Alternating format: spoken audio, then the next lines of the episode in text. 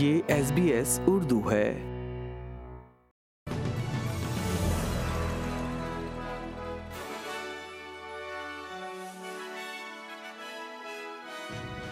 السلام علیکم سامعین ایس بی ایس اردو پر آج کی خبروں کے ساتھ میں ہوں وردہ وقار سب سے پہلے اہم خبروں پر ایک نظر ایج کیئر ملازمین کی اجرت میں آئندہ بجٹ میں پندرہ فیصد اضافہ کیا جائے گا ریاستوں اور ٹیریٹریز کو ہر سال بارہ سو مکانات کی ضمانت ملے گی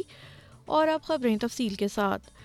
وفاقی بجٹ میں گیارہ اشاریہ تین بلین ڈالر کے اضافے کے تحت ڈھائی ہزار سے زائد ایج کیئر ملازمین کو تنخواہوں میں ریکارڈ پندرہ فیصد اضافہ ملے گا البنیز حکومت نے فیئر ورک کمیشن کے فیصلے کی تعمیل کرتے ہوئے فنڈنگ کا اعلان کیا ہے اس شعبے کے کارکنوں کے لیے اجرت میں پندرہ فیصد اضافہ جولائی سے نافذ العمل ہوگا یہ اس شعبے کے لیے تنخواہوں میں اب تک کا سب سے بڑا اضافہ ہے اور اس میں رجسٹرڈ نرسیں ہیڈ شیف باورچی اور گھر کی دیکھ بھال کرنے کرنے والے کارکنان بھی شامل ہیں ایج کیئر کی وزیر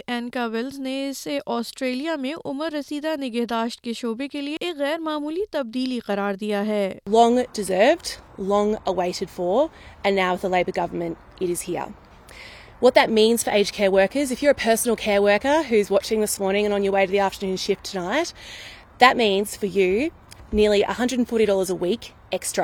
or $7,000 a year extra in your pay packet. If you are a registered nurse, it means $198 a week extra, or nearly more than $10,000 a week extra. That is life-changing money for people.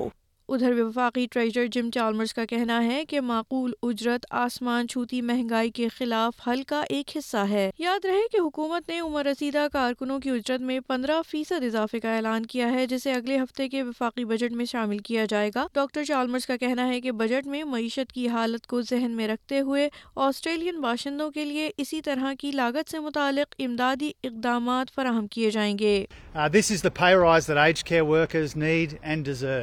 and we are very proud today to be delivering it.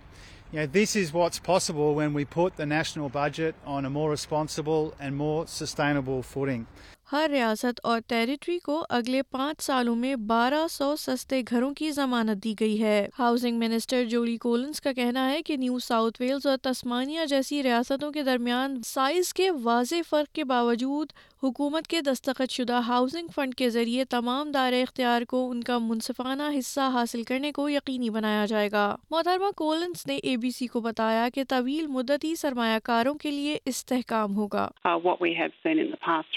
federal government programs, uh, particularly around social housing, is uh, both of the territories got zero. Uh, and what we want to do is make sure that every state and territory gets their fair share of funding. Uh, they put a proposition to us. Uh, we've had a good look at it and uh,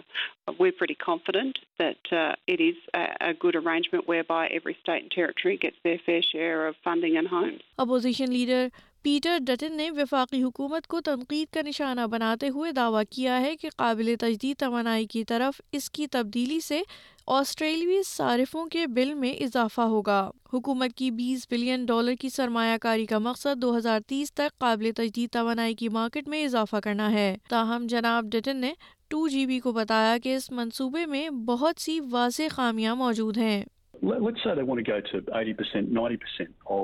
renewables in the system, you still have to pay for the 10% firming up. So you've still got the fixed cost of firming up, of providing that power when, as Paul pointed out before, the, the sun's not shining and the wind's not blowing, or mm. during the hours of darkness. سامعین آپ سن رہے تھے S B S Urdu پر آج کی خبریں مزید دلچسپ معلومات کے لیے S B S dot com dot A U slash Urdu پر جائیے